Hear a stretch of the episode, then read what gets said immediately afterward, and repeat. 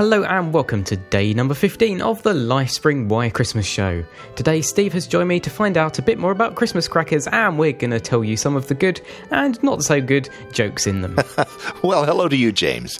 You know, we don't have these much in the US of A, but they can make a great addition to the Christmas dinner table. They were first made, as you know, in the UK in 1850 by a London sweet maker called Tom Smith, and his name is still a big one in crackers in the UK. He wanted a new way of selling his sweets.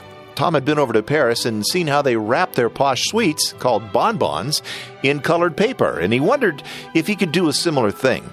Then one night, while he was sitting in front of his log fire, the crackling of the fire made him think. What if I wrap my sweets in coloured wrapping paper, and then you could open them and they go bang? Oh, and I could include a toy in them as well. Then people would be bound to buy them.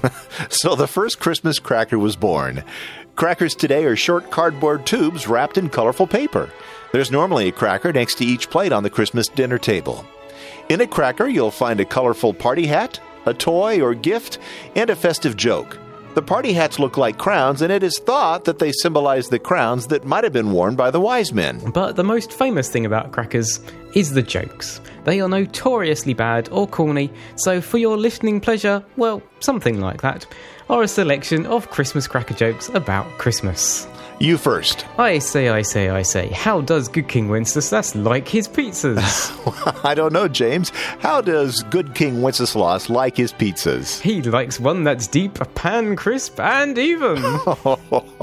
These are bad. Here's one for you. Why did Santa's helper see the doctor? You know I'm not sure about that. Well, it's because he had low elf esteem. Oh, dear, dear, dear. What did Adam say on the day before Christmas? It's Christmas Eve. Oh. that one I knew. How about this one? Why don't penguins fly? Um, I, I, thought it was something to do with genetics that their wings weren't big enough to. Take. Oh no off. no no no! It's because they're not tall enough to be pilots. and what does Santa suffer from if he gets stuck in his chimney? Um, I don't know. Uh, claustrophobia. uh, James, what do you get if you cross Santa with a duck? A Christmas cracker. of course. What else? Uh, let's see. I think it's your turn. Um, who delivers presents to baby sharks at Christmas? Oh, I don't know. a, a brave person. Um, no, that would be Santa Jaws. Hey, James. Yes. What carol is heard in the desert? Oh, I do know this one. Okay. It's Oh Camel Ye Faithful. That's right. Hey, wait, wait a minute. I have to do this next one. Well, what kind of motorbike does Santa ride? Um, well, I'd, probably have a trailer out the back for all the presents. I'm guessing. No, it's a Harley Davidson. and how do sheep in Mexico say Merry Christmas? Oh, let's see. I think it must be Fleece Navidad. Oh.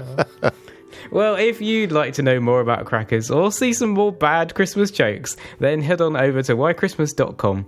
Uh, the links are in the show notes at lifespringwhychristmas.com. Come on back tomorrow when James will be telling you about Christmas carols. So, for day 15 of the Lifespring Why Christmas show, it's goodbye from me and it's goodbye from him.